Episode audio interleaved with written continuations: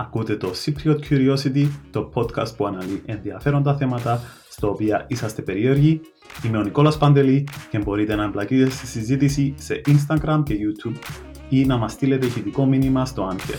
Ακόμη μπορείτε να μας βρείτε σε Spotify, Apple Podcast, YouTube ή ό,τι άλλο μέσο μας ακούτε.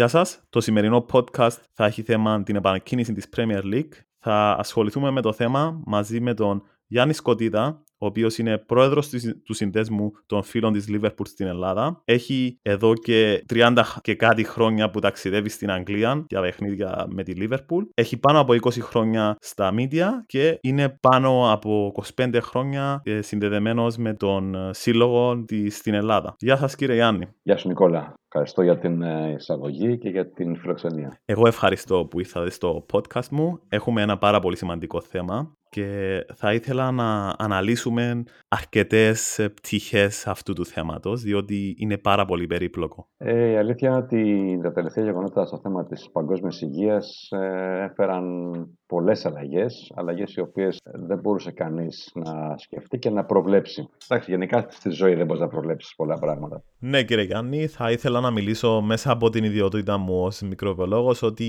η υγεία τα βακτήρια πάντα θα θέτουν σε κίνδυνο τη δημόσια υγεία και οι επιδημιολόγοι είναι συνέχεια σε δράση. Από τη στιγμή που είσαι κάνεις με ανθρώπους και από τη στιγμή που πολλά πράγματα αλλάζουν στο περιβάλλον, είναι Σίγουρα. φυσιολογικό έτσι. Σίγουρα. Και ειδικά με την παγκοσμιοποίηση και τα μέσα, τώρα με τα αεροπλάνα μπορείς μέσα σε λίγες ώρες να πας ε, σε μια άλλη νήπειρο, άρα πολύ πιο εύκολα μπορείς να μεταδώσεις ασθένειες, αλλά να αλλάξεις και μια ολόκληρη κουλτούρα, σωστά. Ε, βέβαια, κοίταξε, καν σκεφτείς ότι κάποτε, ας πούμε, πριν 120 χρόνια, περίπου, ναι, τόσο, πήγαιναν, ξέρω, οι δικοί μας οι Έλληνες για μετανάστες, ξέρω εγώ, στην ε, Αμερική, κάνανε δύο και τρεις μήνες.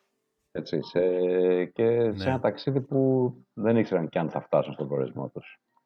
Αν το σκεφτείς ότι θα διασχίσουν Ατλαντικό ωκεανό με όλες τις συνθήκες της τότε. Εδώ θα μου πεις και σήμερα χάνονται καράβια πούμε, στο Ανατολικό σε, με καιρικά φαινόμενα. Ναι, ναι, σίγουρα. Κύριε Γιάννη, θα ήθελα να μου πείτε λίγο για εσά πώς ξεκινήσατε το ταξίδι σας με, με το συγκεκριμένο σύλλογο και θέλω να μείνουμε σχετικά με την Premier League. Γιατί αφιερώσατε ένα μεγάλο μέρος της ζωής σας για την Premier League και δεν το αφιερώσατε για παράδειγμα στη Super League. Μεγάλωσα κάποια χρόνια στον Καναδά, όπου πήγα και σχολείο. Οπότε Οπότε είχα και αρκετά δυνατή εξοικείωση, αν το πω έτσι, εντός εισαγωγικών με την ε, αγγλική γλώσσα. Και η επαφή μου με το, με το νησί, όπως το αποκάλεσα ναι. εγώ πρώτα στην Ελλάδα. Ναι, ναι το που λέμε νησί είναι. Απλά είναι λίγο, είναι λίγο μεγαλούτσικο. Η πρώτη μου επαφή με το νησί ήταν μέσω μουσικής και όχι μέσω ποδοσφαίρου. Μιας και στον Καναδά υπήρχαν μουσικά προγράμματα στη τηλεόραση, αλλά ναι. ε, δεν ήταν τόσο διαδεδομένο το ποδόσφαιρο, ήταν άλλα αθλήματα έτσι. Ξέρουμε μπάσκετ, baseball, rugby, ναι, football που το λένε αυτό τέλος πάντων. Το έχω μπερδέψει. Δεν θα το μάθω ποτέ αυτό. Ναι. Σε όλη τη ζωή πάντα μπερδεύαμε με το τι λένε οι Αμερικανοί και τι λένε οι Άγγλοι σε αυτό. Ε, ε, anyway, δεν έχει, δεν είναι εκεί το point μας. Και ερχόμενος στην Ελλάδα, ε, έμενα σε ποδοσφαιρική γειτονιά στην Αθήνα, όπου όλοι με το ποδόσφαιρο ανέπνεαν και είχα και επιρροή εγώ. Τα Σάββατα η ελληνική κρατική τηλεόραση τότε είχε μεταδώσει ζωντανές ποδοσφαιρικών αγώνων βιβλία και πολλές φορές είχε μαγνητοσκοπημένα παιχνίδια, για να είμαι και ακριβής. Απλά το πρώτο παιχνίδι πια που με επηρέασε ήταν το Liverpool Newcastle τελικό το 1974, σε ηλικία περίπου 11 ετών, όπου συνδύασα με τη μουσική προτίμησή μου από, την, yeah. Ναι. τον Καναδά με τους Beatles, με την ομάδα που κέρδισε το κύπελο μεν, αλλά μου άρεσε και αυτό που έλειπα στον αγωνιστικό χώρο. Ήταν το, τελε... ήταν το τελευταίο παιχνίδι του θρηλυκού Bill Shankly στον πάγκο, το οποίο εγώ φυσικά δεν το, το αντιλήφθηκα πολύ αργότερα. Mm. Γιατί δεν μπορούσα, ναι, δεν μπορούσα να συνειδητοποιήσω πολλά πράγματα, ας πούμε, την πρώτη μου επαφή κιόλας. Ναι. Και με το πέρασμα των ετών ε, κατάφερα να πάω στην Αγγλία στα 80s ε, και μετά από τα 90s άρχισα από το 90-91 και μετά ε, να πηγαίνω πολύ πιο τακτικά, σταδιακά άρχισαν να διευκολύνουν τα ταξίδια και τα μέσα,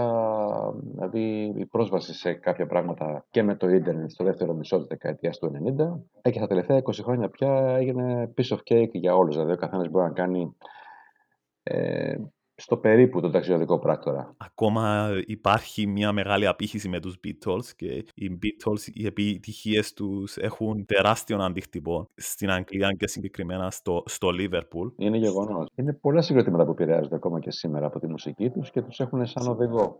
Anyway, ε, που λες από το 1995 που ιδρύσαμε τον πρώτο σύνδεσμο ε, φίλων Liverpool στην Ελλάδα και σταδιακά στην νέα τους σύγχρονη δηλαδή έκδοση το 2002 τη Λέσχη. Ε, στα 25 αυτά χρόνια αποκτήσαμε και μια σχέση με την ομάδα προσωπικού, αρκετοί από εμάς, και κάναμε αρκετά πράγματα ώστε να φέρουμε τον κόσμο πιο κοντά. Στόχος μας ήταν να πηγαίνουμε και εμείς πάνω, αλλά και δώσαμε την ευκαιρία σε πολύ κόσμο, σε πάρα πολύ κόσμο να κάνει το πρώτο ταξίδι και να του ανοίξουμε το δρόμο στο να βλέπει την ομάδα στο Anfield και όχι μόνο στις καλές εποχές, διότι με την εκτείναξη του ενδιαφέροντος ε, αλλάξανε πολύ τα δεδομένα στη διαθεσιμότητα των εισιτηρίων, κάτι το οποίο okay, ναι. είναι ένα θέμα Εννοείται. που δυσκολεύει πλέον, αλλά εντάξει, είναι ένα σημείο των καιρών. Δεν μπορείς να το παραβλέψεις, δεν θα κάνεις κι αλλιώς. Πώς να το πούμε, λόγω και των τελευταίων επιτυχιών της ομάδας είναι αρκετά πιο δύσκολο να βρει κάποιος εισιτήριο και υπάρχουν και οι λεγόμενοι μαυραγορείτε οι οποίοι εμφανίζονται. Αυτό είναι από μόνο το ένα κεφάλαιο και Μπορεί να γίνει συζήτηση για εκπομπές σε, σε σειρά, έτσι, όχι μόνο μια εκπομπή. Σίγουρα. Αλλά αυτό είναι, θέλει πολύ μεγάλη κουβέντα. Ναι. Δεν περιορίζεται. Τώρα την επαφή με τα media την ξεκίνησα πρώτη φορά γύρω στο 96-97 όταν ήμουν καλεσμένο στον ε, καινούριο Sport FM για μια συνέντευξη και επειδή είχαμε κάνει μια έκθεση λειτουργικού υλικού στις αρχές του 96 στις εγκαταστάσεις του κέντρου αθλητικού ρεπορτάζ ε, που αποκτήσαμε επαφή με κάποιους ανθρώπους στα μίντια. Ξέραμε και το Χρήστο Σωτηρακόπουλο, αλλά μάθαμε και πολλούς περισσότερους ανθρώπους που είχαν σχέση με το ποδόσφαιρο από κοντά. Ναι. Ε, και για περίπου 15-18 μήνες σε ένα περιοδικό την Κόκκινη Ορμάδα και είχαμε και εκπομπή για Λίβερπουλ στο Sprint FM σαν σύνδεσμος, όχι σαν Γιάννης. Εγώ μετήχα, γιατί ήμουν λόγω δουλειάς εκτός mm. Αθηνών, ναι. μετήχα σαν guest αναγκαστικά. Ε, δική μου εκπομπή για Liverpool πήρα το 2003, αφού συμμετείχα ήδη τρία χρόνια στις εκπομπές του Μινάτου Τσαμόπουλου, όταν είχε φύγει από το Sport και έκανε μόνος του εκπομπή στον Alpha Sports. Και στην ουσία ο Μινάς είναι και ο δάσκαλός μου στο ραδιόφωνο. Δηλαδή μου μάθε πάρα πολλά μυστικά ε, για να μπορώ να κάνω και μόνος μου ραδιοφωνική παραγωγή. Το ταξίδι του ραδιοφώνου ε, πολύ γρήγορα ε, άνοιξε, με την έννοια ότι πολύ γρήγορα αντιλήφθησαν ότι είχαμε τη βίδα μας, ε, να το πω έτσι, στο αγγλικό ποδόσφαιρο και πήραμε και εκπομπή για το αγγλικό ποδόσφαιρο μαζί με τον συμπαραγωγό μου. Ναι. Από το 2003 και η εκπομπή αυτή του αγγλικού ποδοσφαίρου κράτησε μέχρι το 2018 το καλοκαίρι. Ε, σταμάτησε η εκπομπή γιατί άλλαξαν τα δεδομένα του τελευταίου ραδιοφωνικού σταθμού και αντιμετώπισε λίγο ένα θεματάκι υγείας που με κράτησε κάμποσου μήνες έξω. Ε, και τώρα δεν ξέρω με, το, ε, με την κατάσταση που επικρατεί στην ελληνική αγορά αν θα ξανακάνουμε εκπομπή. Ελπιστώ αν προκύψει κάποιο ενδιαφέρον. Πολύ ευχαρίστως εδώ είμαστε εμείς. Αυτό που συνεχίζω και κάνω είναι τα κόκκινα γυαλιά στο YouTube. Ε, και είχαμε για τρεις σεζόν σίγουρα, μπορεί και τέσσερις, στην Κόκκινη ναι. Αρμάδα, σαν τηλεοπτική εκπομπή στο Web TV του Τηλεσπόρτ.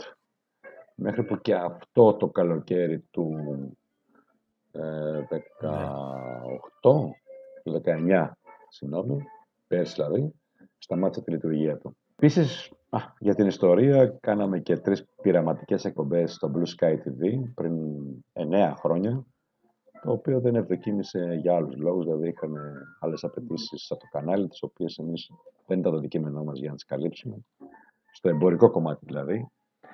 Και να είμαι ειλικρινής, ε, δεν ήθελα να μπω στη διαδικασία να ασχοληθώ με το εμπορικό, γιατί είναι κάτι που πέραν του δεν το ήξερα. Ναι. Ε, δεν με τραβούσε να ασχοληθώ και με αυτό. Πόσο χρόνο πια δηλαδή. Πρέπει να κάνουμε τη μέρα από 24 ώρες 48. Νομίζω ότι είναι λίγο δύσκολο. Ναι, είναι. Κύριε Γιάννη, πιστεύω ότι και με τα άτομα που είχε, έχετε σχέσεις και με τα άτομα τα οποία συνεργαζόσασταν έχετε αποκτήσει πάρα πολλές εμπειρίες και γνώσεις από τη Premier League η οποία συνέχεια ε, εξελίσσεται μπορώ να πω. Να ξεκινήσουμε λίγο με το θέμα μας. Κάτι να πω σχετικά με το YouTube. Βλέπω ότι ανεβάζετε πάρα πολύ ωραίο περιεχόμενο στα βιντεάκια σας και ε, η μόνη μου εισήγηση είναι ότι λόγω του ότι εμείς, εμείς τα καινούργια πρόσωπα στο θέμα του αθλητισμού θα μπορούσαμε να ακούσουμε λίγο περισσότερο από τη ρετρό εποχή, δηλαδή πιο παλιά από Premier League. Και πιστεύω ότι το έχετε κάνει αρκετά στο παρελθόν, αλλά μπορείτε να το κάνετε και λίγο περισσότερο, επειδή εμένα προσωπικά μου αρέσει. Ε, η αλήθεια είναι ότι σε πολλές περιπτώσεις έχω σκεφτεί ότι να θέλω να κάνω κάτι τέτοιο. Το έχω στα σχέδια, ε, απλά χρειάζεται πολλή χρόνος γιατί το υλικό που μαζεύεται, πίστεψέ με, η έρευνα μπορεί να σου πάρει ώρες. Ε, Επίσης, δεν έχουμε δικαιώματα στο YouTube να προβάλλουμε βίντεο. Και αυτό είναι ένα θεματάκι που μας δυσκολεύει ας πούμε, την εκπομπή στο YouTube. Αλλά σε κάθε περίπτωση αυτό που μας αρέσει πάρα πολύ και κάνω, τουλάχιστον εγώ, ε, είναι όταν μαζεύω το υλικό να το παραθέτω με τα σχόλια και την εμπειρία μου από τις επαφές που έχω με πολλούς ποδοσφαιριστές, με τους οποίους ε, δημιουργήσαμε μια έτσι ιδιαίτερη σχέση. Είναι ωραίοι τύποι, είναι άνθρωποι της ε, πλανής ναι. πόρτας, δεν έχουν καθόλου ας πούμε ύφος, ε, εγώ είμαι και καλά εσείς. Δεν υπάρχει κάτι. Πολύ ωραίο αυτό, διότι ε, δεν χρειάζεται να υπάρχει ένα μεγάλο κενό μεταξύ σου και του ποδοσφαιριστή, για παράδειγμα. Θα σου πω κάτι που εντυπωσίασε πολύ κόσμο. Ήταν το 2010 όταν είχε ένα κλιμάκιο των βετεράνων με Έραν Κέννετ, Τζίμι Κέι, Γκάρι Γκιλέσπι, για παράδειγμα, τρία ονόματα που τα ξέρει ο κόσμος μέσα. Και έγινε πριν το φιλικό που διοργάνωνε ναι. κάποιος επιχειρηματικός όμιλος, ο οποίος διέθετε ποδοσφαιρική ομάδα και είχε ψύχωση με το ποδόσφαιρο. Έκανε και ένα τραπέζι σε συνεργασία με εμάς, με τη λέσχη των φίλων της Λίβερπουλ, στην Ανάβησο Αττικής. Λοιπόν, εμείς είχαμε οργανώσει να τους δώσουμε πλακέτες, λάβαρα, δώρα. Συν ότι είχαμε βάλει στις τηλεοράσεις του καταστήματος να παίζουν στη μέτωπα από τους τελικούς, στους οποίους συμμετείχαν και ο Κέννεντι και ο, ο Jimmy Case. Όπως λοιπόν από το τραπέζι που ήταν κάπου γύρω στους 15 βετεράνους, σηκώνεται ο Άλαν και ο Τζίμι και ήρθαμε στο τραπέζι μας με τα κρασιά τους να πιάσουν κουβέντα. Ε, σηκώνομαι και εγώ με τον Άλαν Κέννεντι, γνωρίζομαι προσωπικά εδώ και πάρα πολλά χρόνια, από το 1998. Ναι. Ε, πιάνουμε κουβέντα και το βλέπω που κοίταζε ας πούμε, με, έτσι, με πολύ ενδιαφέρον τα στιγμιότυπα από νομίζω το τελικό της Ρώμης που βλέπαμε εκείνη τη στιγμή. Μου λέει, πού τα βρήκες αυτά; Και ξέρεις, ήταν, ήταν ανάμεικτο ας πούμε, τα συναισθήματά μου γιατί συνειδητοποιώ ότι δεν τα έχει. Και, και καταφέρνω και του λέω, ας πούμε, ε, πες μου του λέω ότι δεν τα έχεις αυτά, λέω, στη συλλογή σου. Mm-hmm. Όχι, μου λέει και όμως. Λέω, πλάκα μου κάνεις. Όχι, δεν σοβαρά. Ε, και φρόντισα και τους έφτιαξα αντίγραφα των DVD για να τα έχουν στη συλλογή τους. Παιχνίδια που έχουν παίξει ήδη, έτσι, και δεν τα είχαν. Δεν τα έχει, ναι, ναι. Κι όμως, κι όμως, κι όμως. Απίστευτο, απίστευτο. Εσείς, προ... εσείς που, πού βρίσκεται το συγκεκριμένο υλικό, για παράδειγμα; Έκανα τεράστια έρευνα σε συλλέκτες και τα μάζεψα κομμάτι-κομμάτι από την προηγούμενη, την ναι, δεκαετία των 20 που ξεκινήσαμε, άρα είναι η τρίτη δεκαετία του αιώνα αυτού. Άρα πάμε στην προ-προηγούμενη δεκαετία με το τελικό της πόλης, όπου έγινε μια μεγάλη έξαρση πώλησης και μεταπόληση προϊόντων στο διαδίκτυο και έπεσα πάνω στις συγκεκριμένες ε, συλλογές ε, αναζητώντας διάφορα πράγματα ε, και μάζεψα ό,τι μπορείς να φανταστείς. Δηλαδή οι βιντεοκασέτες οι οποίες έγιναν DVD ναι. Ε, είναι αρκετές δεκάδες πρέπει να είναι ίσως και κάποιες εκατοντάδες λίγες. Mm. Για να μπορέσω να μαζέψω υλικό το οποίο δεν υπάρχει έτσι πουθενά. Σίγουρα. Έχω μαζέψει όλους τους τελικούς του League Cup, όλους τους τελικούς του FA Cup, όλα τα UEFA, τα τρία είναι αρκετά δύσκολο να τα βρεις. Δηλαδή του Dortmund, ok, με την Αλαβές υπάρχει. Το... Οι άλλοι δύο τελικοί είναι αρκετά δύσκολη, όπως επίσης κάποια στιγμή άρχισαν να ψάχνω και τους χαμένους τελικούς, αρχή γενομένη από αυτόν του 66 με την Dortmund στο κύπελο κυπελούχων, που είναι η μοναδική μας συμμετοχή σε τελικό κύπελο κυπελούχων. Ναι. Και το βρήκε ένας φίλος, ναι. με τον οποίο εκκρεμεί ακόμα να μου δώσει το αντίγραφο, αλλά OK. Okay. Το βρήκε στην Αμερικάνικη αγορά ναι. συλλεκτών. Όλο το παιχνίδι, απίστευτο. Από ό,τι κατάλαβα, έχετε πληρώσει αδρά για όλα αυτά. Uh, ναι. Ναι. συνδρομητής στην ομάδα επί 10 χρόνια στο πρόγραμμα ναι, του ναι. αγώνα. Πήγαινα, δεν πήγαινα, με ένα σπίτι. Αυτό είναι ωραίο με τα, με τα προγράμματα. Νομίζω έχετε μια μανία με αυτά. Και όχι μόνο. Ε, ναι, έχω, έχω. έχω. Κοίταξε, το πρόγραμμα του αγώνα είναι όπως είναι ας πούμε, το πρόγραμμα στο θέατρο, απλά έχει πολύ παραπάνω ύλη. Ναι. Και φυσικά αυτοί οι άνθρωποι που δουλεύουν γι' αυτό έχουν, το έχουν αναγγείλει σε επιστήμη. Και επίσης να ξέρεις ότι και αυτό έφερε και μηνύματα στο ποδόσφαιρο τα τελευταία 30 χρόνια. Δηλαδή το δημιούργησαν, το λειτουργήσαν και σαν όχημα στο να περνάνε ένα μήνυμα στον οπαδό ότι ξέρεις κάτι, ε, μην κάνεις κάποια κουταμάρα την ώρα του παιχνιδιού. Με το να τους να τους πλασάρουν ότι είσαι μέσα σε φωτογραφία αυτή. Θα βγω σε φωτογραφία στην κερκίδα. Κερδίζεις αυτό το δώρο. Είχαν τρεις κύκλους. Και η ευκρίνεια ήταν εντυπωσιακή, έτσι. Ναι, σίγουρα, σίγουρα. Τέλος για το, για το πρόγραμμα, ας πούμε, είναι ένα ιστορικό κομμάτι. Πολλοί έχουν σημειώσει πάνω Ποιοι παίξανε γιατί είχε όλη τη 18 Εγώ προσπαθώ να βρω τελείως αχρησιμοποιητά προγράμματα. Έχω όλα τα προγράμματα τελικών και πολλά άλλα. Και εισιτήρια, και εισιτήρια έχω μαζέψει ένα ικανοποιητικό αριθμό για τα δικά μου δεδομένα. Ναι, ναι. Εντάξει, είναι θέμα το πώς αντιλαμβάνεται ο καθένα στη συλλογή. Έτσι. Υπάρχουν. Σίγουρα. φανέλες έχω μαζέψει σχεδόν όλο ό,τι υπάρχει από το 80 και μετά. Είναι θέμα, σου λέω, πώς αντιλαμβάνεται ο καθένας. Ο άλλος μπορεί να μαζεύει, ξέρω, μπρελόκ. Έχω ένα φίλο που μαζεύει pin batches, καρφίτσες. Σίγουρα. Πρέπει να έχει πάνω από χίλιες. Ο καθένας πιστεύω επιλέγει κάτι συγκεκριμένο για να είναι αναμνηστικό. Εσείς μπορεί με φανέλες και τα. Τα match program. Ναι, που πιστεύω τα match programs, όπως είπατε, είναι για παράδειγμα, πας σε ένα θέατρο, θέλεις να έχεις μια ωραία ανάμνηση που να, εκτός από την εμπειρία να σου μένει και είναι κάτι όπως είπες που το κάνουν κάποιοι ειδικοί, δεν το κάνει οποιοδήποτε και υπάρχουν πολλά πίσω από αυτόν και πολύ ωραίο περιεχόμενο μέσα στα, στα προγράμματα. Εντυπωσιακό θα έλεγα κιόλας. Και το κάθε πρόγραμμα είναι αρκετά διαφορετικό από το προηγούμενο. Ε, ναι, ε, έχουν ένα μπούσουλα, ένα σκελετό που το λειτουργούν και το, το ε, φτιάχνουν, την, συνθέτουν την ύλη, αλλά από εκεί και πέρα υπάρχουν πάρα πολλά πράγματα. Πώς θα βάλεις ιστορίες, ε, συνθέτουν κάτι το οποίο το χρησιμοποιήσει εγώ στα Red Glasses σε preview, ε, συνθέτουν ας πούμε τις δύο ομάδες με κοινά πρόσωπα, δηλαδή που φόρεσαν τη φανέλα και των δύο ομάδων, ε, κάποια ας πούμε hot θεματάκια, το ποιος είναι ο πρώτος scorer ε, μεταξύ των δύο ομάδων, δηλαδή έχει βάλει τα πιο πολλά γκολ για να δείξουν. Ε, πολλά, πολλά, έχει πολλά πράγματα που μπορείς να δεις. Στατιστικά και ό,τι άλλο μπορεί να φανταστείς. Ναι. Ε, απίστευτα πράγματα. Να πάμε πίσω στο, στο θέμα που ξεκινήσαμε.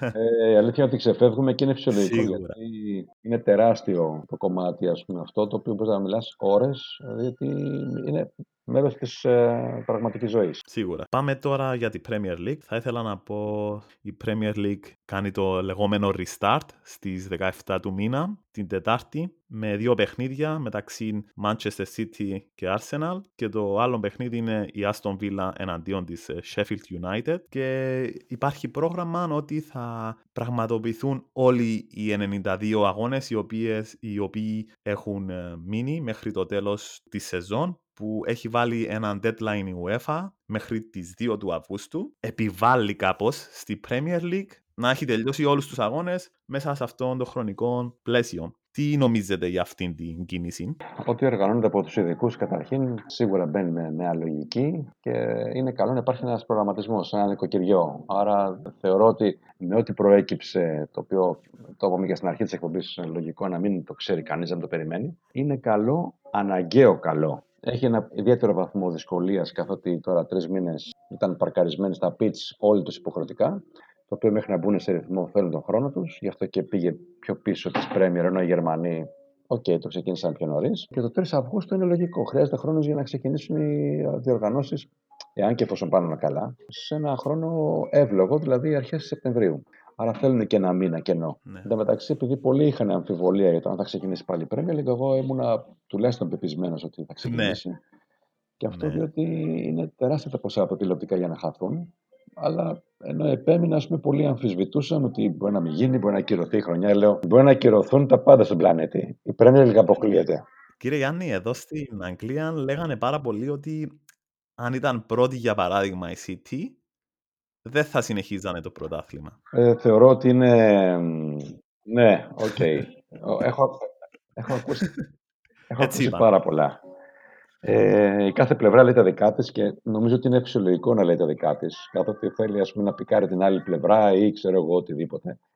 Ε, θα, θα, θα εμείνω στο σχόλιο όμω όσον αφορά το κομμάτι των τηλεοπτικών, των δεσμεύσεων που υπάρχουν για αυτές τις προβολές και ότι το προϊόν Premier League πωλείται, προβάλλεται σε 300 δίκτυα ανά τον κόσμο. Ε, αν κάποιος μπορεί να το σκεφτεί ότι θα θυσιάσουν αυτά τα λεφτά, να μην τα εισπράξουν πρώτον ε, και δεύτερον να χαθούν και λεφτά από τα νέα συμβόλαια, ε, OK, okay, ας το πιστέψει. Εγώ ήμουν αυτός που δεν υπήρχε περίπτωση να το δεχτώ ούτε, ούτε σε μία επίδοση στο εκατομμύριο. Εγώ θέλω να σταθώ στα λεγόμενα που έχετε αναφέρει και θέλω να αναφερθώ συγκεκριμένα στον πατέρα μου, ο οποίος αναφέρει το, το ποδόσφαιρο ως η βιομηχανία ποδοσφαίρου. Δηλαδή, ακόμα και ο ίδιος, ο οποίος δεν ασχολείται με το ποδόσφαιρο, έχει αντιληφθεί ότι το ποδόσφαιρο έχει αλλάξει πλήρως από, από την εποχή που θυμόταν το ποδόσφαιρο. Δηλαδή, τώρα υπάρχουν τα συμβόλαια, υπάρχουν τα τηλεοπτικά, υπάρχουν οι σπόνσορες που θέλω τώρα να σταθώ στους σπόνσορες διότι ε, υπήρχε ένα δίλημα μεταξύ των αρχών και της Premier League αν, το, αν θα διεξαχθούν οι αγώνες στο, στα συγκεκριμένα γήπεδα τα οποία ήταν προγραμματισμένα να διεξαχθούν, σωστά; Όμως, ε, το πρόβλημα είναι ότι ε, πολλοί θεώρησαν ότι θα υπάρχει ένα ουδέτερο στάδιο το οποίο θα φιλοξενήσει τις ομάδες. Όμως, θέλω να σταθούμε στο θέμα με τους σπόνσορες οι οποίοι πληρώνουν πάρα πολλά λεφτά κάθε χρόνο για παράδειγμα, το γήπεδο της Manchester City, το Etihad, το γήπεδο της Arsenal που είναι Emirates. Αυτοί οι σπόνσορες έχουν επενδύσει πάρα πολλά λεφτά για να έχουν το όνομα τους πάνω στο γήπεδο μόνο και μόνο που παίζουν στο συγκεκριμένο γήπεδο οι ομάδες είναι διαφήμιση για τη συγκεκριμένη εταιρεία, τους συγκεκριμένους κολοσσούς. Σωστά; Νικόλα, γι' αυτό και το κάνουν. Η ποδοσφαιρική βιομηχανία είναι μια ε, απίστευτα μεγάλο μεγέθου ε, βιομηχανία, στην οποία ειδικά στο νησί πατάνε για να έχουν και τρομερά έσοδα από την τουριστική βιομηχανία λόγω του αθλήματος. Ναι. Οπότε ναι. Ε, θεωρώ ότι θα ήταν, ε, είναι πολύ εύστοχο το σχόλιο του πατέρα σου, το οποίο σου λέω σε πολλές περιπτώσεις το χρησιμοποιώ και εγώ. Και ήταν και απίστευτα ε, ναι. αδόκιμο το να μην γίνουν στις έδρες των γηπέδων. Δεν υπήρχε και λόγος. Ο μόνος λόγος που σκεφτόντουσαν να μπουν τα ουδέτερα γήπεδα για να περιορίσουν τις μετακινήσεις των ποδοσφαιριστών είναι για υγειονομικούς λόγους. Σίγουρα. Για κανένα άλλο λόγο. Φοβήθηκαν βέβαια επίσης την πιθανότητα να υπάρχουν φύλαθλοι έξω από τα γήπεδα και να υπάρχει συνοστισμός. Οπότε να έχουμε νέες υγειονομικές βόμβες από κάποιους που πιθανόν να είναι φορείς. Αυτό θα γίνει. Ε, αυτό δεν μπορείς να το αποφύγεις. Ναι. Να μας συγκεντρωθεί κόσμος έξω από τα γήπεδα. Ναι. Δεν γίνεται. Δηλαδή τώρα, αν όλα πάνε καλά, έτσι. Ναι, σίγουρα. Γιατί δεν έχουμε και κάμια μαγική γυάλα και κερδίσεις τους 6 βαθμούς η Λίβερπουλ με Everton και Crystal Palace, ε, μετά το παιχνίδι με Crystal Palace, έτσι, το βράδυ της ε, 3η 24 Ιουνίου, Πες στον κόσμο να μην μαζευτεί έξω το γήπεδο. Πώς. Ε, δεν γίνεται. Θα γίνει χαμούλης. Ε, λογικό δεν είναι. Ναι, ναι. Αλλά το κομμάτι με τους σπόνσορες υπάρχει το καλό κομμάτι, το οποίο με τα λεφτά που ρίχνουν έχει αναπτυχθεί τρομερά το άθλημα.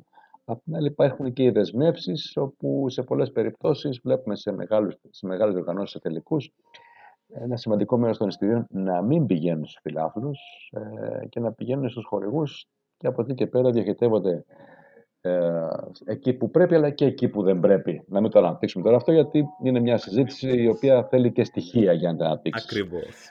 Και υπάρχουν σημαντικές ενδείξσεις αλλά κατά τα ψέματα δεν αποτελούν στοιχεία. Επίσημα. Αλλά σίγουρα οι χορηγοί δικαίως ε, θα πάτησαν πόδι να μην γίνουν στις έδρες των γηπέδων. Σίγουρα, σίγουρα. Εγώ καταρχάς θέλω να πω ότι όπως είπατε και πριν ε, σχετικά με τον τουρισμό, εγώ που μένω και στο Μάντσεστερ, βλέπω πάρα πολύ κόσμο ο οποίος έρχεται. Μπορεί να είναι Europa League που έγινε με την United φέτος ή να είναι μέσα στο mm-hmm. Champions League με τη Manchester City. Να βλέπω διάφορες χώρες, Γερμανούς, ε, Ευρωπαίους από όλες τις πόλεις της Ευρώπης να έρχονται για να δουν τον αγώνα και να εξερευνήσουν και το Manchester το οποίο είναι μια πόλη που έχει τα μουσεία της, έχει, έχει τα μουσεία του, έχει πάρα πολλά πράγματα να δεις, άρα είναι, και ένας, είναι μια ευκαιρία για κάποιον ο οποίος δεν έχει επισκεφτεί το Μάντσεστερ να έρθει να δει και έναν αγώνα. Θα σου πω ότι ε, ένα σχόλιο το 15 και μετά, ναι. ένας φίλος μου που δούλευε μέχρι πρώτη σε ένα ξενοδοχείο στο κέντρο του Λίβερπουλ. Ο Κωνσταντίνος έφυγε το 12 ή 13, αν δεν κάνω λάθος, για την Αγγλία και έγινε μόνιμος κάτοικος στο Λίβερπουλ, παντρεύτηκε κιόλας εκεί. Είναι ένας καλός φίλος από, τα, από την Ελευσίνα Αττικής και γυρίζει και μου λέει στο ξενοδοχείο έχει δεκαπλασιαστεί λέει, τουλάχιστον η, ο τουρισμός από Γερμανία λόγω του κλόπ. Ναι. Ένα παράδειγμα έτσι. Ναι, ναι, ναι. Ε, εγώ σε αυτό που, στις τρεις δεκαετίες αυτές που έχω διανύσει σαν εκδρομέας πάνω κάτω στο νησί Αυτό που μου εντυπωσίαζε, βέβαια υπήρχε και εξήγηση, ήταν η κάθοδος των Σκανδιναβών που γινόταν σε χιλιάδες. Αυτό γιατί είχαν απίστευτα low cost εισιτήρια αεροπορικά. Και κατέβαιναν και επειδή είχαν και ειδικά προγράμματα αυτοί τα, με τα εργασιακά τους και καθόντουσαν ξέρω και βλέπανε 3, 4, 5, 6 παιχνίδια. Ένα μήνα κάθε και βλέπανε. Ω, ναι. δα- Απίστευτο έτσι. Ναι, απίστευτο, απίστευτο. Εντάξει. Έχουν αλλάξει όμως οι εποχές. Ε, εντάξει, έχουν δυσκολέψει τα πράγματα στο κομμάτι με τα εισιτήρια πάρα πολύ. Ναι. Γι' αυτό και ανθίζει η μεταπόληση, να το πούμε εκλεπτισμένα, η οποία, οκ, ε, νόμιμη δεν τη λες όταν την αφορίζουν οι ομάδες, αλλά δεν βλέπω να γίνονται και κινήσεις. Όταν στο, στο διαδίκτυο Συμφωνώ. υπάρχουν εκατοντάδες, για να μην πω παραπάνω, ας πούμε, site, τα οποία μεταπουλούν εισιτήρια και δεν τους ακουμπάει άνθρωπος. Βέβαια και αυτοί που κάνουν αυτή τη δουλειά έχουν κάποια ασυλία από το αγγλικό κράτος. Άρα κάτι, κάπου η όλη ας πούμε, αλυσίδα έχει ένα λάθος το οποίο δεν μπορούμε να το βρούμε Θα εμείς. σου πω, κύριε Γιάννη, σχετικά με την Αγγλία και αυτά τα... Αυτές οι... υπάρχουν κάτι εταιρείες οι οποίες κάνουν και απάτες ή πουλούν μαύρα εισιτήρια. Μπορεί ο- όποτε θέλει η κυβέρνηση να τα σταματήσει αυτά, αλλά για κάποιο λόγο τα αφήνει. Κλείνει τα μάτια. Έπεσε κάποιος σε ένα group που τρέχουμε με φίλους της ομάδας στην Ελλάδα. Απλά έχουμε από όλο τον κόσμο μέλη στο group. Επίσης μπαίνει η Νορβηγία, Ναι. αν δεν κάνω λάθος, για την κουβέντα, θα το ονομάσουμε Γιώργο. Και γυρίζει και λέει ο Γιώργος παραμονές του τελικού της Μαδρίτης. Νομίζω της Μαδρίτης ήταν. Πέρσι λέει, παιδιά, προσέξτε λίγο πού θα πάρετε από το ίντερνετ εισιτήρια, διότι εμείς λέει, πληρώσαμε δύο εισιτήρια επί 800 το κομμάτι και το site εξαφανίστηκε μετά από μερικές ώρες. Όχι. Εντάξει. Θα τα, πάρει, θα τα πάρει τα λεφτά του μεν, αλλά θα ταλαιπωρηθεί πάρα πολύ και είδε και το παιχνίδι από την τηλεόραση. Εντάξει, πρέπει να είσαι και λίγο έξυπνος με αυτές τις κινήσεις, διότι, για παράδειγμα, αν πληρώνεις κάτι από το ίντερνετ, θα βάλεις μια πιστοτική κάρτα. Προφανώς. Ε, ε, μια, μια credit card. Ε, δεν μπορεί να κάνεις κι αλλιώς. Ε, ναι, διότι ύστερα εκτίθεσαι. Απ' την άλλη, βέβαια είναι και μια ασφάλεια, αλλά σου λένε ταλαιπωρία. Είναι, ε, Ναι. εντάξει, είναι κρίμα να μπλέξεις σε αυτή τη διαδικασία. Ε, κύριε Γιάννη, εδώ στην Αγγλία υπάρχουν πάνω από 280.000 ε, περιπτώσεις ανθρώπων οι οποίοι είναι θετικοί στον κορονοϊό. Έχουν χαθεί πάνω από 40.000 ανθρώπινες ζωές. Θα ήθελα να ρωτήσω την άποψή σας. Για παράδειγμα, πριν αναφέραμε ότι ε, στη Γερμανία ξεκίνησε η Bundesliga πριν από την Premier League και εγώ το θεωρώ πάρα πολύ λογικό λόγω του ότι δεν έχουν χαθεί τόσοι ανθρώποι στη Γερμανία, καταρχήν. Όμως, θα ήθελα να ρωτήσω και τη δική σας άποψη, τι νομίζετε ε, για το θέμα της δημόσιας υγείας και την επανεκκίνηση της Premier League; Αρκετά δύσκολο ερώτημα θα έλεγα. Όποιος πήρε τα μέτρα εγκαίρως, τα αποτελέσματα τα είδε, δεν είχε και κρούσματα αλλά και θύματα, περιόρισε την διασπορά του ιού και μπόρεσε φυσικά να επανεκκινήσει την οικονομία του και φυσικά με αποτέλεσμα το ποδόσφαιρο να μπορέσει να συνεχίσει τη λειτουργία του. Τώρα για την Αγγλία, είπαμε και πριν ότι είναι ένα πολύ μεγάλο κομμάτι τα τηλεοπτικά, τα έσοδα, τα οποία φυσικά δεν μπορείς να τα παραβλέψεις. Ε, γι' αυτό και έγινε όλη αυτή η ιστορία, όλη αυτή η συζήτηση με το πώς θα γίνουν οι προπονήσεις, πώς θα γίνουν οι μετακινήσεις των ποδοσφαιριστών, πώς θα γίνουν τα τεστ. Αυτό που δεν είπαμε πριν, δεν είπα εγώ μάλλον, είναι ότι το πρόβλημά τους ήταν να διεξαχθούν οι αγώνες, γιατί είχαν τις δεσμεύσεις με τα έσοδα από τα τηλεοπτικά και όχι μόνο, αλλά χωρίς κίνδυνο των αθλητών, διότι έτσι θα είχαν μεγάλη ε, αρνητική κριτική παγκοσμίως και θα κάνανε ζημιά στο προϊόν έτσι κι αλλιώς. Και μιλάμε για την Premier League. Εκ των πραγμάτων, λοιπόν, όποιος είχε πήρε τα μέτρα εγκαίρως, μπορούσε να επανεκκινήσει πολλά πράγματα αρκετά νωρίτερα από τους υπόλοιπους. Όπως κάνουν οι Γερμανοί, όπως σταδιακά γίνεται στην Ελλάδα με κάποιο ρίσκο όσον αφορά τον τουρισμό, αλλά και οι Άγγλοι όταν πήρε ο Μπόρις Τζόνσον την ε, απόφαση να μην τα κλείσει όλα και να πάει στην ε, λογική της Αγέλης, στην ονοσία της Αγέλης, αυτό φυσικά του έφερε το αποτέλεσμα που έχει αυτή τη στιγμή. Θεωρώ ότι και αυτοί πηγαίνουν βήμα-βήμα, γι' αυτό και άρχισε τόσο πολύ να ξεκινήσει το πρωτάθλημα. Και ότι υπολείπονται από τις οργανώσει και το FA Cup. Δεν είμαι, δεν είμαι καθόλου αρνητικός σε αυτό που έχει γίνει όπως έχει γίνει, ε, διότι πάρθηκαν όλα τα αυτονόητα μέτρα. Έτσι. Και εντάξει, κακά τα ψέματα. Τώρα μιλάμε για Αγγλία, όπου αν εξαιρέσεις την απόφαση του Πρωθυπουργού να πάει στην ονοσία της Αγέλης, το οποίο ήταν επικίνδυνο και αποδείχθηκε κιόλας, ε, στα υπόλοιπα η διοργανώτρια αρχή δεν πήρε κάτι λάθος. Είναι φυσιολογικό αυτό που έγινε. Εννοείς με την Premier League. Ναι. Ναι, ναι, δεν, υπή... δεν έκανε κάτι Όχι, τώρα από εκεί και πέρα στο κομμάτι της υγείας και στο πώς θα λειτουργήσει το, το κάθε κράτος, τώρα αυτό νομίζω υπάρχει το αυτονόητο και το υποκειμενικό, Ναι. το οποίο μπορεί να μην συμβαδίζουν. Εννοείται. Και σε, στη συγκεκριμένη πανδημία δεν ήταν συντονισμένες και όλες οι χώρες μεταξύ τους. Δηλαδή και στην αρχή έγινε λάθη με την Κίνα, η οποία δεν ανέφερε τα αληθινά στοιχεία. Και μετά η Αγγλία συγκεκριμένα, το οποίο ε, πρόβλημα εμφανίστηκε πιο μετά. Δηλαδή είχαμε, Μμμ. είχαμε ήδη τον ιό στην Ισπανία και στην, ε, και στην Αγγλία ο Μπόρις καθυστέρησε μία με με- ενάμιση διάρκεια ε, εβδομάδα συγγνώμη, να κάνει το lockdown και πώς βλέπουμε τα αποτελέσματα έχει πειράσει πάρα πολύ τα αποτελέσματα και θα ήθελα να σταθώ στο περιβόητο ε, παιχνίδι με, η- μεταξύ της Liverpool και της Αθλέτικο Μαδρίτης το οποίο για να, πούμε, την- να πω την άποψη μου θεωρώ ότι δεν έπρεπε να γίνει το συγκεκριμένο παιχνίδι αφού η Ισπανία είχε μερική, μερική, ε, εί- είχε ξεκινήσει ήδη κάποια μέτρα καραντίνας. Τι νομίζετε εσείς; Το λογικό θα ήταν, ε, Νικόλα, πραγματικά να μην γίνει το παιχνίδι.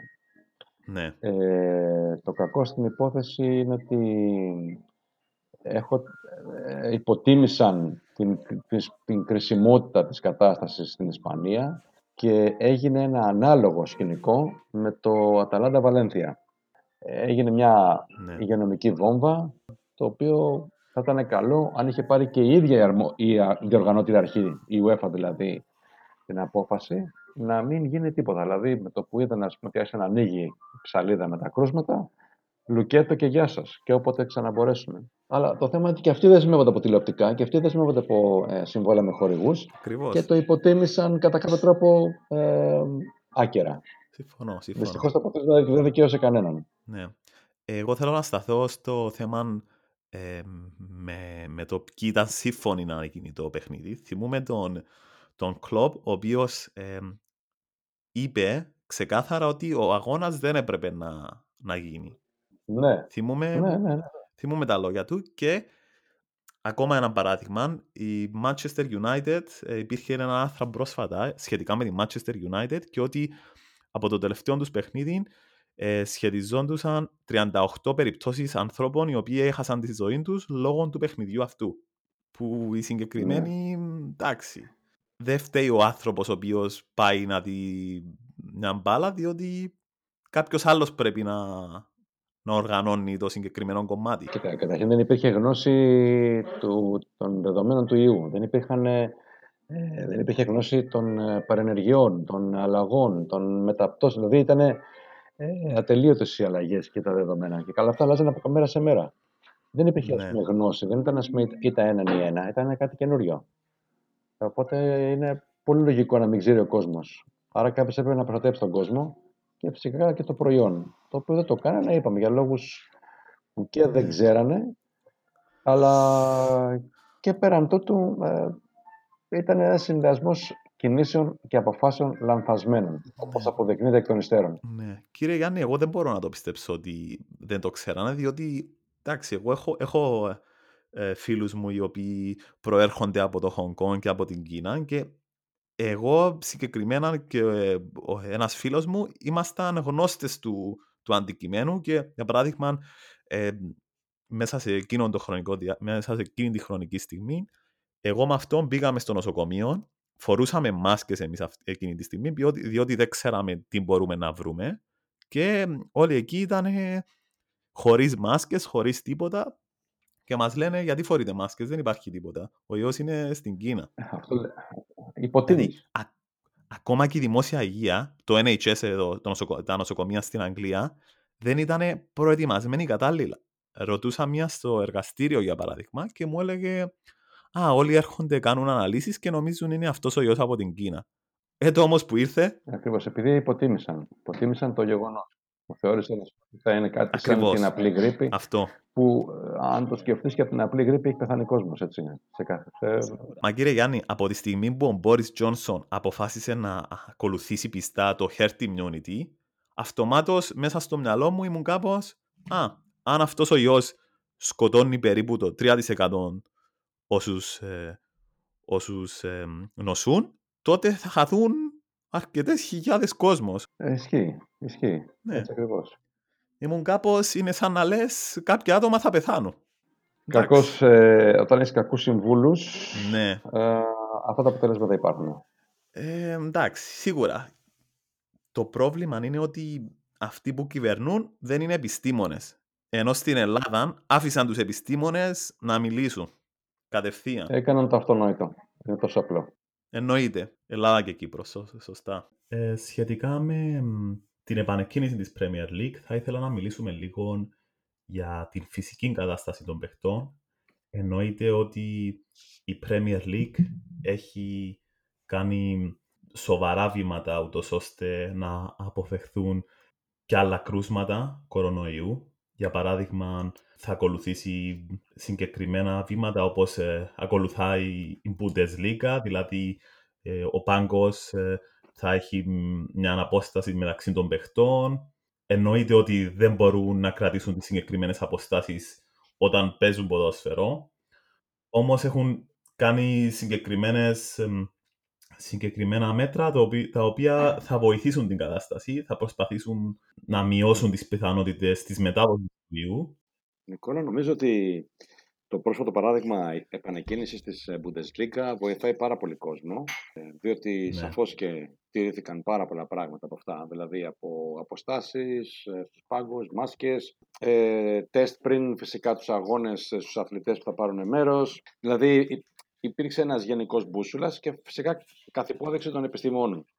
Ε, όσον αφορά το κομμάτι φυσικής κατάστασης, αυτό είναι σίγουρα ένα ερώτημα διότι οι ποδοσφαιριστές υποχρεώθηκαν και αυτοί στο, ε, στο lockdown και φυσικά σε μια απραξία η οποία δεν ήταν συνηθισμένη για αυτούς σε τόσο μακρύ χρονικό διάστημα. Αν σκεφτούμε ότι από τη διακοπή του πρωταθλήματος, δηλαδή με τη λήξη του μιας κανονικής σεζόν, Ναι. μέχρι την επανεκκίνηση ε, και όταν λέω επανεκκίνηση μιλάω για την έναρξη της επόμενης σεζόν, α, δεν μιλάω το αγωνιστικό κομμάτι, την προετοιμασία. Ε, Συνήθως δεν μεσολαβεί πάνω από ένας μήνας, άντε 40 μέρες, ίσως να λέω και πολύ. Μερικές περιπτώσεις βέβαια βλέπουμε ότι Ναι, υπάρχουν ποδοσφαιριστές που έχουν κάνει κατά συνθήκη διακοπές, όπως πέρσι ο αλισον και ο Φιρμίνο με το Copa Αμέρικα.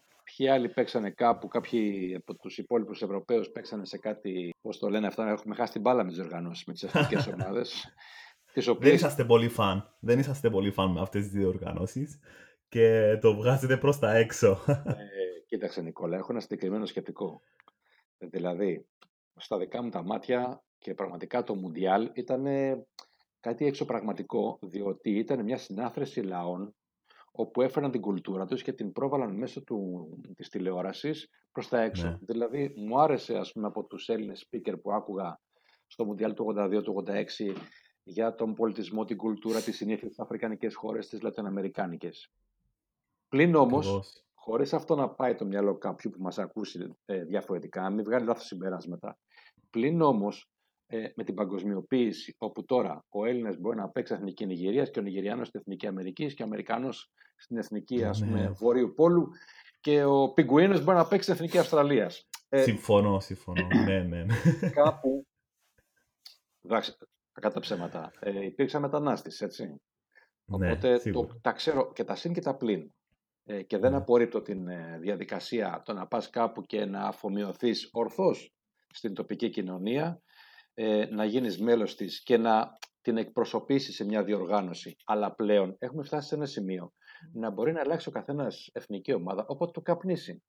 Ε, Ναι, ναι, υπάρχουν συμφωνώ. οι περιορισμοί, αλλά πλέον οι εθνικές ομάδες δεν συμπεριφέρονται σαν εθνικές ομάδες. Συμπεριφέρονται Ναι. σαν σύλλογοι με μπροστά το εθνόσημο, δηλαδή είναι μια άλλη διοργάνωση. Ε, α- αν είναι έτσι, να κόψουν και κανονικό μισθό στους ποδοσφαιριστές και εγώ έχω να κάνω μια πολύ ριζοσπαστική πρόταση σε Ναι. αυτούς που θα ακούσουν και θα το μεταφέρουν κάποια στιγμή στην Ομοσπονδία, αλλά στο καταγράψουμε και δημοσίως, το έχω πει και στις εκπομπές μου. Λέω, γιατί να εκπροσωπεί ανθρώπους που θεωρούν αυτόν Γερμανό, παράδειγμα, έχουμε την περίπτωση των Μπόατινγκ. Ο ένας του κάπνισε να γυρίσει πίσω στις ρίζες των γονιών του. Δικαίως, εγώ, δεν το- εγώ το σέβομαι αυτό. Και ο Ναι. άλλος ήθελε να παίξει στη χώρα που μεγάλωσα. Είναι δίκαιο και το αίτημα. Όμως δεν είναι οξύμορο δύο δίδυμα αδέλφια να παίζουν αντίπαλοι με εθνικές ομάδες; Ναι, σίγουρα. Δηλαδή, Είναι μια εικόνα που, είναι, που σε μπερδεύει. Σου λέω και τις δύο περιπτώσεις των αδελφών Ακριβώς. αυτών, επειδή είναι ένα χαρακτηριστικό παράδειγμα. Όπως είναι οι αδελφοί, πες το, που ένας παίζει στην Αλβανία και ο άλλος παίζει στην. ε, Ο Νορβηγία. Ιτζάκα. Μπράβο.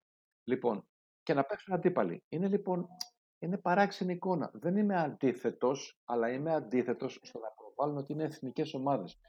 Εγώ θα, πρό, θα πρότεινα, εφόσον συμπεριφέρονται επαγγελματικά, αλλά με το πρόσχημα, ναι, όχι ε, τη χώρα εκπροσωπούμε, γιατί οι εθνικές ομάδες πλέον να μην εκπροσωπούν το πρωτάθλημα της χώρας τους. Ναι. Δηλαδή, ο Σουάρες έπαιζε στην Ουρουγουάη, να παίξει με την εθνική Ουρουγουάης. Μετά πήγε στην Ολλανδία, να παίξει με την εθνική Ολλανδίας. Να πάει στην Αγγλία, να παίξει με την εθνική Αγγλίας. Τώρα παίζει, είναι στην Ισπανία, να παίξει με την εθνική Ισπανίας.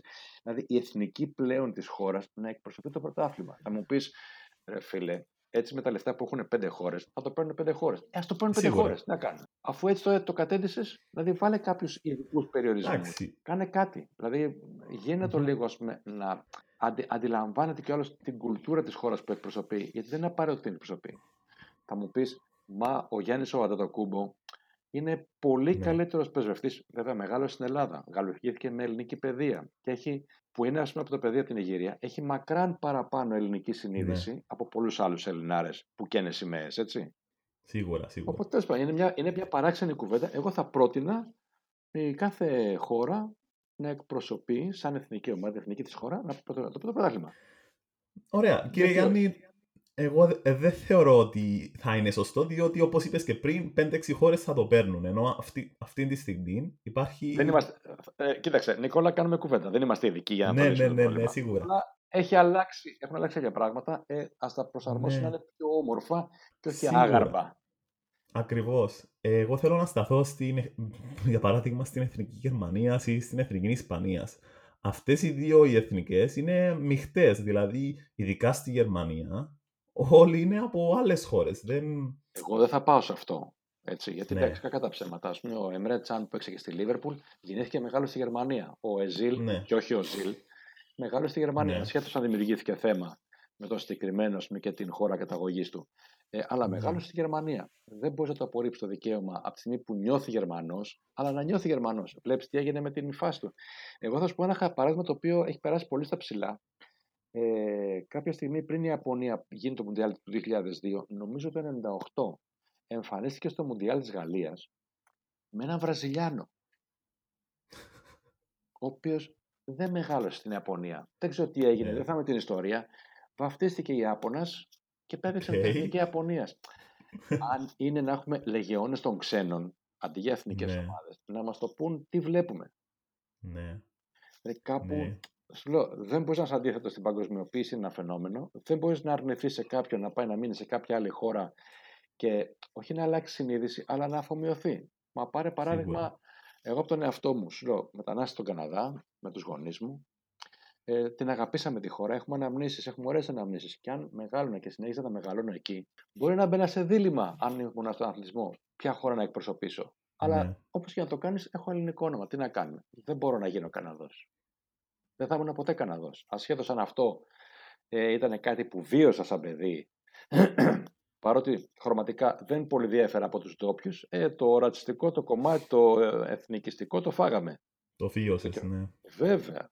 Γιατί Ναι. ήμασταν Βαλκάνοι και διαφέραμε. Και ήμασταν πιο κοντά στι Σέρβους, Βούλγαρους, Ρουμάνους. Εντάξει, νομοτε... πάει, είναι φυσιολογικό, έτσι. Με τους γείτονες έχεις πιο κόντινες συνήθειες. Ακριβώς. Οπουδήποτε και αν πας προς τα έξω, σίγουρα θα, θα βιώσεις κάποιο είδους ρατσισμό. Δηλαδή, μπορεί να είσαι στο τρένο ή μπορεί, για παράδειγμα, κάποιος που έρχεται για πρώτη φορά σε μια χώρα όπως η Γερμανία, για παράδειγμα, και να μην ξέρεις πάρα πολύ καλά γερμανικά, σίγουρα μπορεί να βιώσεις το ρατσισμό, διότι ο άλλος που σου μιλά... Κοίταξε, η ύπαρξη του ρατσισμού οφείλεται στην ανησυχία και στον ε, φόβο του ντόπιου, αν θέλεις, στο διαφορετικό και μην πάμε στο χρωματικό απαραίτητα. Βασικά κάποιος ξένος ε, που δεν ξέρει τι ρόλο βαράει και τι θέλει, είναι, απ- τον νιώθεις σαν απειλή. Πάρ' απλά πράγματα. Ναι, Βλέπεις κάποιο, Ακριβώς. δεν σου χτυπάει κάποιο στην πόρτα και δεν περιμένεις κανένα να επισκέψει σπίτι, τα κοιτάζεις το ματάκι. ναι, ναι. Είναι ανθρώπινο. Το θέμα είναι πόσο μπορούμε να είμαστε γενικά σαν κοινωνία ασφαλείς, κάτι που πρέπει να διδάσκεται από μικρά παιδιά, ώστε να μην έχουμε αυτούς τους φόβους. Και να διδάσκουμε στους ανθρώπους Ακριβώς. γενικά να σέβονται ο ένας τον άλλον, να μαθαίνουμε τα όρια των δικαιωμάτων και των υποχρεώσεων. Αν τα μάθεις αυτά από, μικ- σα- από μικ- από μικ- μικρή ηλικία, δεν θα έχεις πρόβλημα. Και αν τηρούνται, βέβαια εντάξει, ζητάω πολλά. Ζητάω μια ιδανική κοινωνία, το οποίο θα είναι ρεαλιστικά έως και αδύνατο να γίνει, αλλά OK. Okay. Δύσκολο. Anyway.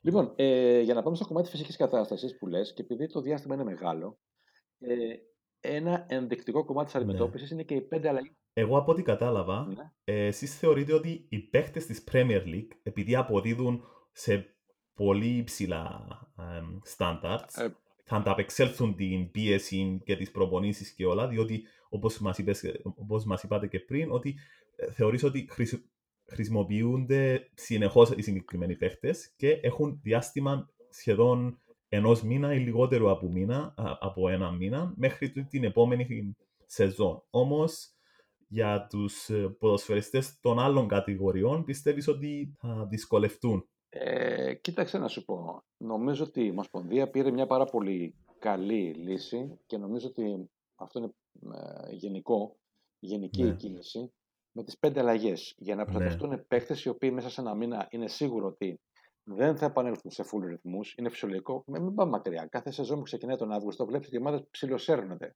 Ναι, ναι. Ε, και κάποιες, αυτές που σέρνονται συνήθως είναι αυτές που έχουν και πολλές διοργανώσεις μπροστά τους. Βλέπετε Champions League, Europa League. Σίγουρα. Πολλούς διεθνείς παίχτες. Οπότε αυτόματα κάνουν ας πούμε, ε, χαμηλά το γκάζι, γιατί άμα σας δώσουν το γκάζι, το γκάζι από Αύγουστο μήνα, ε, το κάψαν το έργο. Δεν βγαίνει η χρονιά. Ε, τι λες τώρα, θα φτάσουν οι Χριστούγεννα και θα είναι με τη γλώσσα έξω. Ναι, θα είναι σαν το ναι. χαλί της Μητρόπολης με τους επίσημους σε, σε μεγάλες γιορτές. Ναι. Μην τρελαθούμε. Δεν γίνεται ναι. αυτό. Ε, οπότε θεωρώ ότι αυτός ο μήνας είναι καλό για επανένταξη. Θα είναι ερωτηματικό τι θα δούμε. Ε, δεν περιμένουμε από εκεί που σταμάτησαν να ξεκινήσουν σαν να μην πέρασε μια μέρα, γιατί είναι σαν να λέμε ότι OK, okay, είναι μπαίνω στο σπίτι μου και ανάβω το φως. Switch off, switch on. Αυτό δεν γίνεται. Σίγουρα. Ε, Όμως, έχω την αίσθηση ότι θα δούμε καλά παιχνίδια.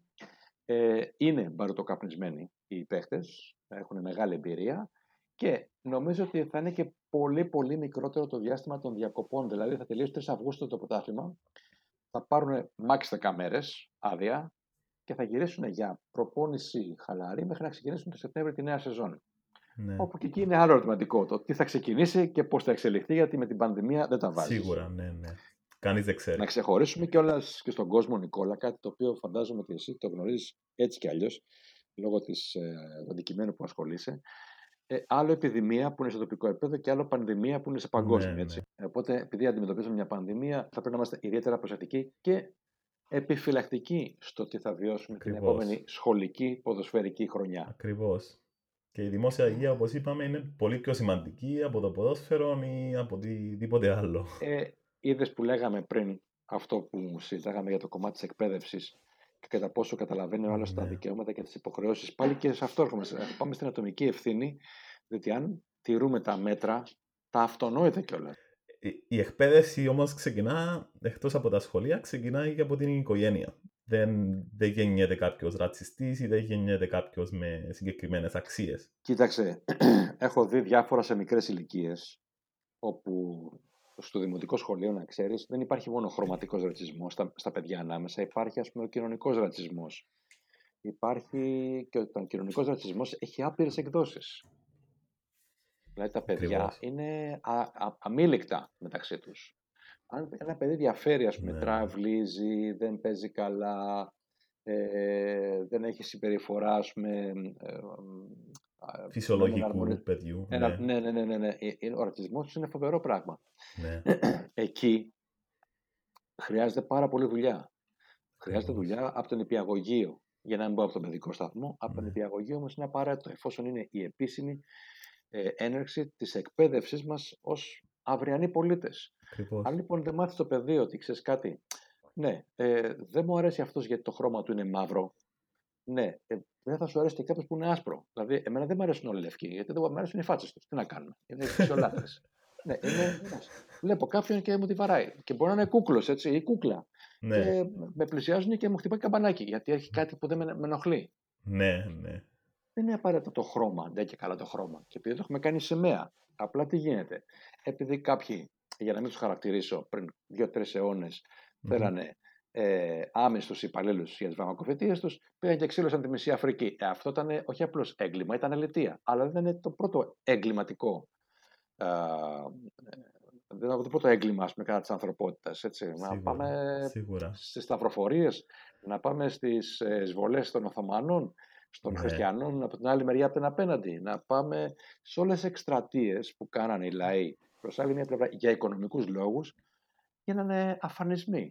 Αυτή δεν ήταν έγκλημα της ανθρωπότητας. Δεν ήταν, ήταν ρατσισμός πάλι. Ε, κάποια πράγματα στην ιστορία δεν θέλουμε να τα αποδεχτούμε όπως ήταν και ακόμα υπάρχει το συγκεκριμένο, ο συγκεκριμένος όρος που είναι το bias, δηλαδή ακόμα και στην ιστορία της Κύπρου κάποιοι υποστηρίζουν τα γεγονότα διαφορετικά από τους άλλους και ακόμα υπάρχει αυτή η θολούρα. Ε, Νικόλα, ε, στη, στη, ζωή μου, εντάξει, ως μεγαλύτερος, είχα την τύχη να μιλήσω με άπειρους ανθρώπους. Αυτό το ίδιο θα συμβεί και σε όλους μας και σε σένα αργότερα, δηλαδή στη ηλικία μου θα έχεις πάρα πολλούς. Εμπειρίες. Ναι, ναι, ναι, ναι. ναι. Ε, ένα από αυτά που μείνανε όταν συζητάγαμε για διαφορετικότητες σε απόψεις, σε θρησκείες, σε αντιλήψεις κλπ. Και μου λέει, ρε εσύ μου λέει, γιατί έχεις απέτηση να έχουν όλη την ίδια άποψη; Λέω, δεν έχω τέτοιο πράγμα. Λέω, αλλά θα ήθελα πούμε, να είναι πιο API η αντιμετώπιση και να κάπου ο ένας είναι από τη μία, από την άλλη, κάπου να βρουν τη μέση. Δεν μπορεί να μην συμφωνώ πουθενά. Και μου λέει, τα δάχτυλα του ενός χεριού λέει, είναι ίδια. Δεν στην παλάμη σου λέει. Δεν είναι στι πέντε δάχτυλα. Ναι, δεν διαφέρουν. Ναι, ναι, ναι, ναι, ναι. Και κύριε Γιάννη, να σου πω, δεν χρειάζεται ο, ο, ο καθένας να έχει άποψη για τα πάντα. Δηλαδή, το παράδειγμα στο ποδόσφαιρο, υπάρχει μια μεταγραφή, δεν χρειάζεται να έχεις άποψη. Είσαι κάπως, ναι, εντάξει, ουδέτερος. Αυτό με το να διαλέγουμε πλευρά ή να υποστηρίζουμε μια άποψη δεν σημαίνει ότι είναι πάντα η σωστή απόφαση. Κοίταξε, ενοχλεί γενικά το να υπάρχει ας πούμε διάλογος, διότι έτσι δεν μπορούμε να ομαδοποιήσουμε τον κόσμο, να τον φανατίσουμε και να τον χειριστούμε όπως ναι. θέλουμε. Έτσι, αυτό είναι δεδομένο. Δηλαδή, στο ποδόσφαιρο πρέπει να έχουμε ε, φανατικούς, παράδειγμα στην Ελλάδα, Παναθηναϊκούς, Ολυμπιακούς, Αιτίδες, Παουτζίδες, Αριανούς και να πλακώνονται. Ναι. Το να πλακώνονται και να τους ελέγχουμε τις μάζες και να τους ε, βάζουμε στη διαδικασία αυτό βοηθάει στις εκάστοτε καταστάσεις που εξυπηρετούν άλλους ναι. φορείς, άλλους χώρους. Να μην επεκαθούμε, θα χάσουμε την μπάλα. Ναι, ναι, ναι. Αυτό Αλλά αυτό όμως τους εξυπηρετεί τα συμφέροντα και τους νοιάζει ας πούμε, για το προϊόν που λέγεται ποδόσφαιρο. Στην Αγγλία συνέβη ανάποδα. Δηλαδή ναι. το βάλανε ως ποδοσφαιρική βιομηχανία που λέγαμε ε, και ναι. φυσικά ναι. βοηθάει και την τουριστική βιομηχανία. Άρα ποιος κερδίζει το ίδιο το κράτος. Και οι ίδιοι εμπλεκόμενοι γύρω από αυτό το πράγμα.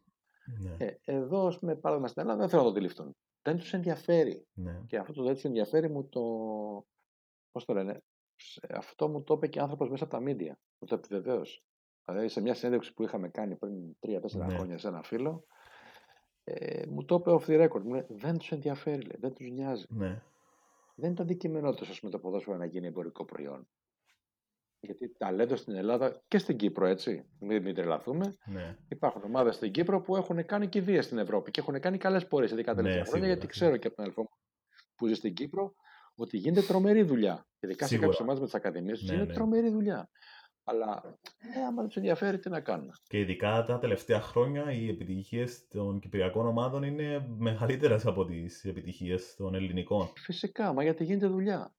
Ναι, και όταν ναι, γινόταν ναι. δουλειά στην Ελλάδα δεν επένδυσαν σε αυτό. Εκτός από τις αλλαγές οι οποίες ανέβηκαν στις 5, ε, υπάρχει και το θέμα στο, στον Πάγκον, ο οποίος έχει τώρα 9 ονόματα αντί 7, αν δεν κάνω λάθος. Και ενώ και η Premier League προσπαθει με, με τα μέτρα τα οποία πήρε η Bundesliga, με τα μέτρα τα οποία υιοθετεί από την UEFA, προσπαθεί να κάνει ό,τι καλύτερο στο θέμα της φυσικής κατάστασης. Όμως θέλω να σταθώ στο ναι. θέμα της ψυχικής κατάστασης. Πάρα πολλοί ποδοσφαιριστές ε, εξέφραζαν τη δυσαρέσκεια τους κατά την περίοδο της καραντίνας, κατά την περίοδο που ήταν κλεισμένοι με τις οικογένειε τους, ότι κάτι άλλαξε μέσα τους, δεν είναι τα πράγματα τα ίδια. Ο συγκεκριμένος παίχτης της Watford, ο Ντίνι, στην αρχή βγήκε και είπε ότι δεν είναι σωστό και δεν θέλω να επιστρέψω πίσω στις προπονήσεις, αν θυμάμαι καλά.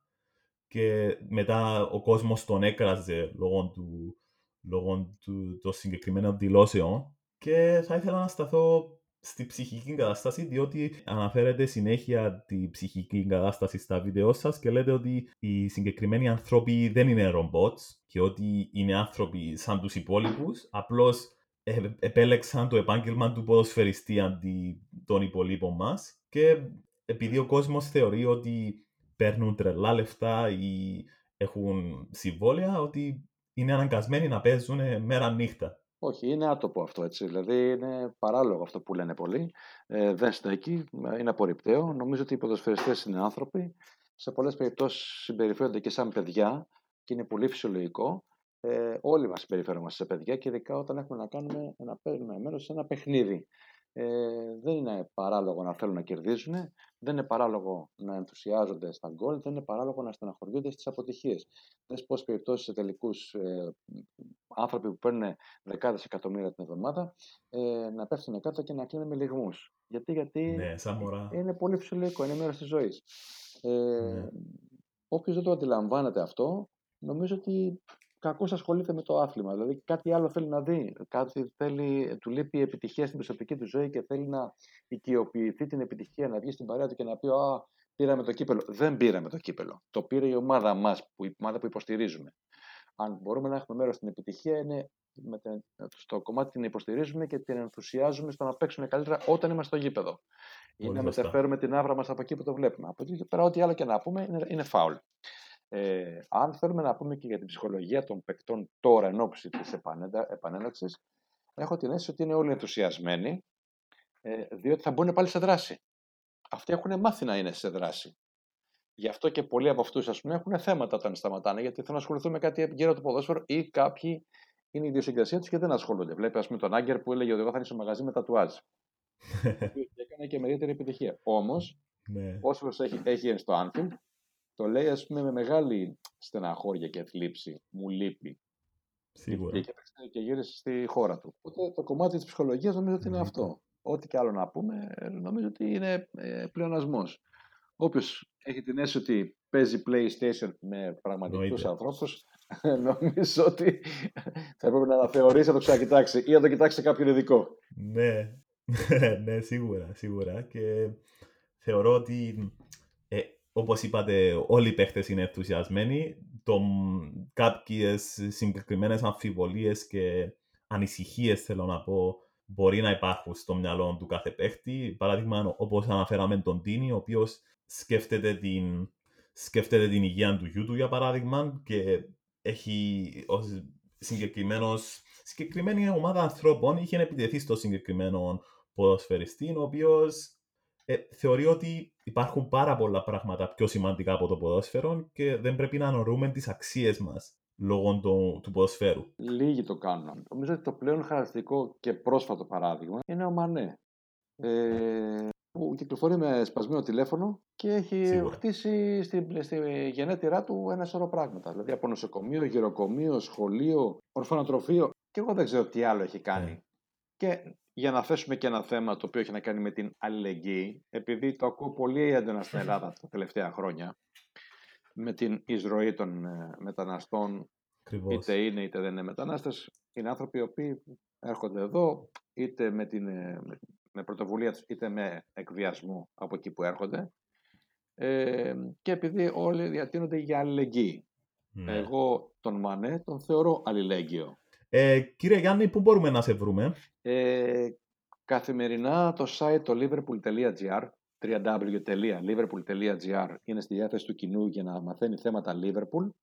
Από καθημερινή ενημέρωση ροή ως αν σήμερα τα web TV, το YouTube, τις εκπομπές τις βάζουμε εκεί επίσης. Ε, υπάρχει η σελίδα η ενημερωτική στο Facebook, η Liverpool Greek Official Page και από εκεί μπορούν να βρουν ένα ειδικό πινακάκι στο οποίο υπάρχει λογαριασμός στο Twitter για τους φαν, υπάρχει λογαριασμός στο Instagram. Δεν τον κινούμε πολύ γιατί δεν είμαστε experts. Ναι. και εντάξει, τις εκπομπές στο YouTube ε, τα κόκκινα γελιά, ε, στο κανάλι μας το liverpool.gr pavla TV είναι πλέον γνωστό, ήδη έχουμε πάνω από 3.000 ακόλουθους και πορευόμαστε. Η σελίδα μας στο facebook, δόξα ο Θεός, μετά από 9 χρόνια έχει 32,5 περίπου χιλιάδες ακόλουθους. Ευχαριστούμε όλο αυτόν τον κόσμο που μας εμπιστεύεται ε, και μας εμπιστεύεται γιατί από την αρχή ήταν όλοι τους που συνεργάστηκαν ή συνεργάζονται στη γραμμή που τους έθεσα ως με όρους απαράβατους. Με σεβασμό και ήθος προς τον αναγνώστη. Μεταφέρουμε την είδηση ως είδηση, την φήμη ως φήμη. Δεν παίζουμε τρικάκια για να τους ξεγελάσουμε και να πάρουμε το κλικ. Δεν είναι αυτός ο σκοπός το κλικ. Δεν κερδίζουμε από αυτό και δεν μας ενδιαφέρει άλλωστε. Όταν κάνεις ενημέρωση, είναι λειτουργήμα για μένα. Εννοείται, εννοείται. Ωραία, ωραία. Ναι, έχετε κάνει μια, ένα community το οποίο ε, δεν χρειάζεται ούτε clickbait, ούτε. Όχι. Θα το κάνουν το κλικ για να ενημερωθούν και όχι για να κερδίσουν. Ακριβώς. Ακριβώς. Και για μας αυτό είναι και το παράσημο, Νικόλα. Ναι, ναι, ναι, σίγουρα. Ευχαριστώ πάρα πολύ που ήρθατε στο podcast μου και θα ξαναμιλήσουμε. Ευχαριστώ και εγώ για την άριστη φιλοξενία. Είμαι στη διάθεσή σου και τον, του κόσμου που μας ακούει, που θα μας ακούσει, Έγινε. όποτε θέλει. Ευχαριστώ κύριε Γιάννη. Γεια σας. Να είσαι καλά. Γεια. Και εγώ σε ευχαριστώ. Γεια χαρά, Νικόλα. Ακούσατε το Cypriot Curiosity με τον Νικόλα Παντελή. Σας ευχαριστώ που ακούσατε το podcast. Εάν σας άρεσε το επεισόδιο και θέλετε να ακούσετε περισσότερα, ακολουθήστε μας στην πλατφόρμα που μας ακούτε. Μπορείτε να μας στείλετε ηχητικό μήνυμα μέσω της πλατφόρμας Anchor ή να μας βρείτε στο Instagram και YouTube ως Cypriot Curiosity. Ευχαριστώ.